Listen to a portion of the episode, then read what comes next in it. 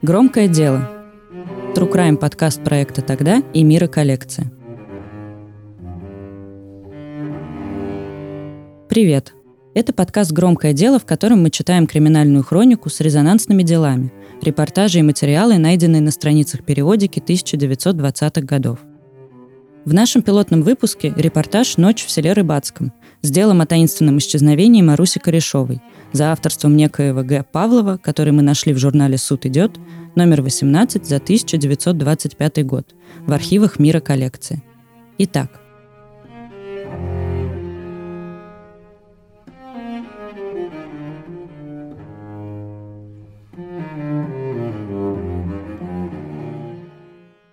Часть первая. Нева молчит. Деловито спешат Невские воды к морю. Там, в море, простор, а здесь, зажатым в берега, им тесно. Они спешат, попутно рассказывая берегам о пути, который они прошли, о тех, кто нашел в них, вольную или невольную, смерть. Не людям, а берегам рассказывают они об этом. И людям их сказа не понять.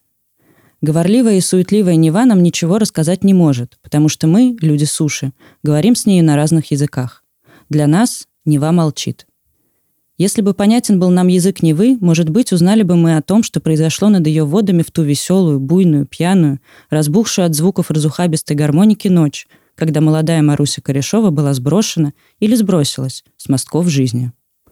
Может быть, узнали бы мы о том, кому посылала в эту ночь Маруся свои упреки и проклятия.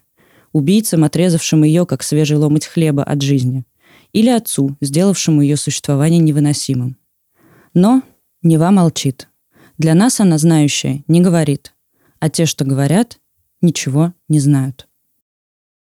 Часть вторая. Село Рыбацкое. Воды Невы, катясь к морю, заходят в гости и в село Рыбацкое.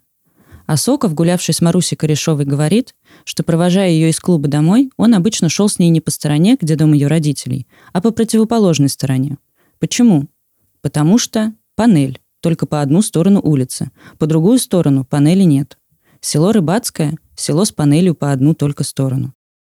Как Нева – резервуар для моря, так село это – резервуар для завода. Отсюда черпает завод «Большевик» рабочую силу здесь. В своих избенках черпают рабочие силу для трудовых дней. Панель – завод. И другая сторона – рыхлая, поросшая травой сельская земля – рыбацкая. Панель – рабочий клуб, сад «Спартак», комитет партии и комитет комсомола. Беспанельная сторона Церковь, свадьба с самогоном, драки и хулиганство, домострой в семейных отношениях, неусыпный глаз отца для незамужной дочери и неустанная карающая десница мужа для жены. И от того, что панель только по одну сторону, людям тесно идти по ней, и в тесноте путают своих и чужих, и от тесноты сворачивают в переулки, в темноту, к Неве, потому что там простор. Но в Неве и глубина, и дно, покрытое скользким, холодным илом, и тайны утопленных и утопившихся. Часть третья. Панель с выбоинами. Завод – панель. Но в этой панели – выбоины. Ей нужен ремонт. Ее нужно подчистить, подмести, залить цементом щели. В заводе лодку без пропуска взять нельзя. Панель. Но в панели щель. Если попросить сторожа, хорошо попросить. Пропустит. На пропуске – имя.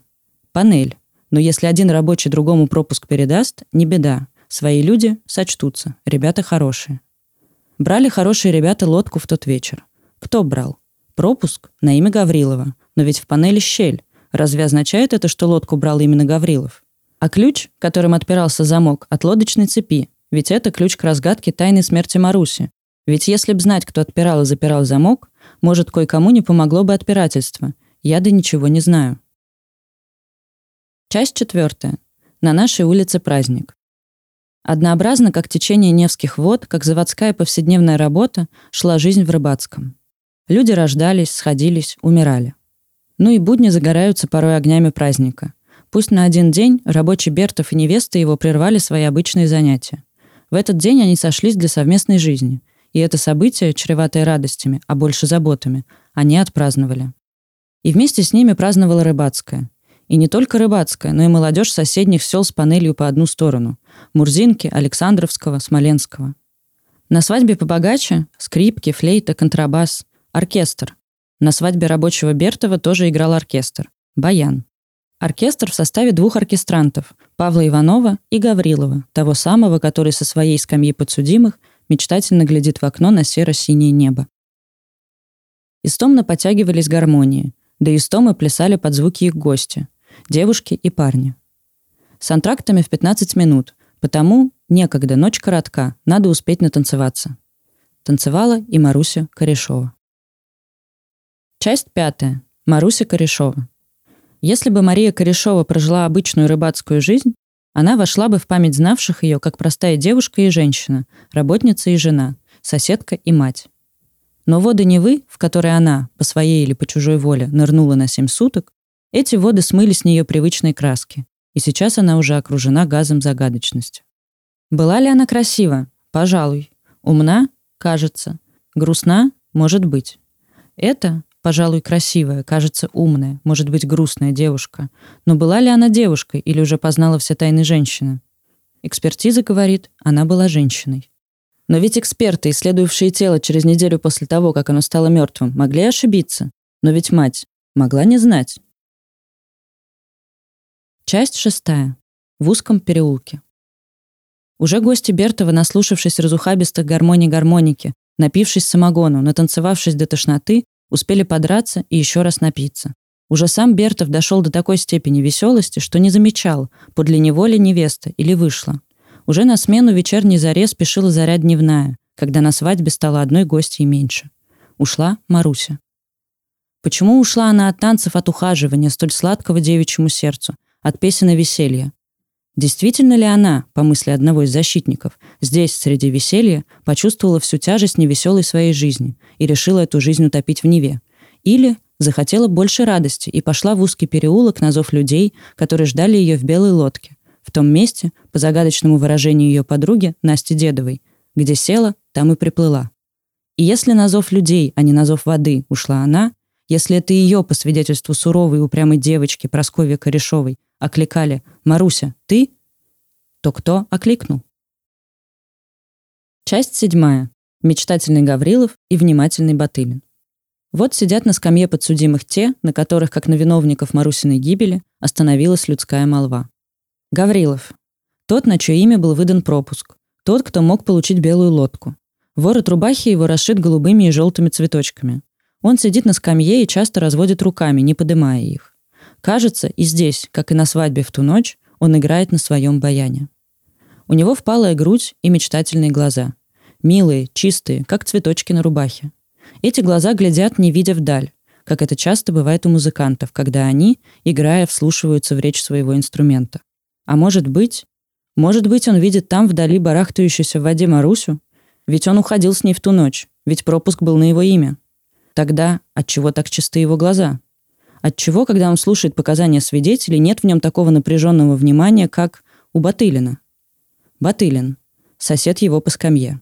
Темные глаза к чему-то внимательно приглядываются. Когда председательствующий указывает ему на противоречия в показаниях, он заявляет, что иначе, чем здесь, на суде не показывал. Так, говорит он, мы и раньше говорили. Почему мы? Или он заранее с кем-то условился о том, как показывать? Случайная обмолвка? Такая обмолвка, какой у Николаева не может быть. Часть восьмая. Николаев. Да, у этого, как будто небрежно говорящего, как будто не обдумывающего своих слов Николаева, обмолвки быть не может. Он вместе с Батылиным в ту ночь катался на лодке, на белой лодке, взятой по пропуску Гаврилова. За его спиной, как и за спиной Батылина, чаще всего шептались старухи. Марусин погубитель. Он, вместе с Батылиным, как говорят, пел вечную память, на месте гибели Маруси. У него волосы гладко причесанные, опущены низко на лоб. Словно имя, как вторым занавесом, прикрывает он мысли, бродящие за белым занавесом лба. Когда он говорит, кажется, что он читает по бумажке. Он не говорит «пришел на свадьбу, видел там Марусю». Но, придя на свадьбу, я видел Марусю. Он знает порядок. Взор его все время устремлен на судей, и когда допрашивает прокурор или защитник, отвечает, глядя вперед себя. Он чуть-чуть развязен, и порой кажется, что развязность это тоже занавес. То почешет за ухом, то прикусит губу, то подопрет щеку рукой. Развязность внешняя и в словах его. Он не говорит «достал папиросу», но, словно в беседе с товарищами за бутылкой пива, стрельнул покурить.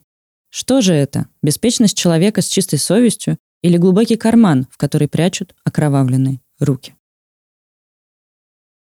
Часть девятая. Заключительная. Недостающий свидетель. Все время кажется, что Невская вода, удушившая Марусю, заполнила рты и свидетелей.